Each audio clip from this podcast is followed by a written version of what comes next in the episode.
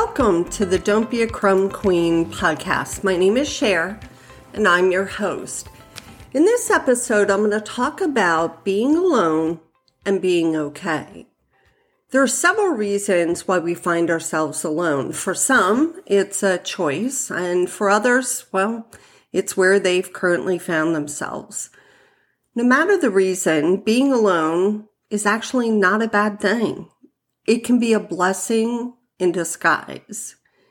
If you have just experienced the breakup of a relationship or a divorce, being alone may be a difficult adjustment, but I hope you choose to see it as an opportunity for growth and not a prison sentence. The discomfort of being alone has led many people to jump from relationship to relationship this behavior just brings forward unresolved issues from the previous relationship or relationships because you never took the time to be alone, to self reflect, and to heal. When you settle like that, having someone is not better than having no one. If you allow it, being alone can be a positive experience and the biggest confidence booster. It enables you to establish independence. It's a time to step away from your previous situation and get fresh perspective. A chance to shut out the noise, shake off the cobwebs, and build a personality all of your own instead of living in the shadow of someone else. Being alone allows you to find out who you really are. Now, not everyone sees being alone as a positive experience. For some, it brings more of a negative one.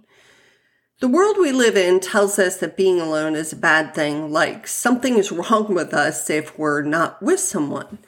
Those of you who are single know what I'm talking about, right? That inevitable question, are you dating anyone?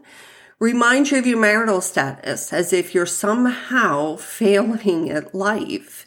If you're coming out of a breakup or a divorce, you're met with the question, when are you going to get back out there? That relentless message of disappointment from others because you don't have someone in your life to share it with. Nothing could be further from the truth. Standing in the face of that kind of judgment requires an adjustment to our mindset. You must hush the voice of your inner critic. You are not a failure. You've chosen to embrace the solitude. I will tell you that you will receive no greater clarity than being able to hear your own thoughts when you're alone. Allow your time alone to grow you as a person and become a healthier you. This is an opportunity for you to build the life you want all on your own. You don't have to rely on anyone else to be content in life. You are enough. So maybe you're thinking, okay, all this sounds great, but I'm lonely. How do I battle that? Being alone and being lonely are two different things. Being alone brings a sense of freedom.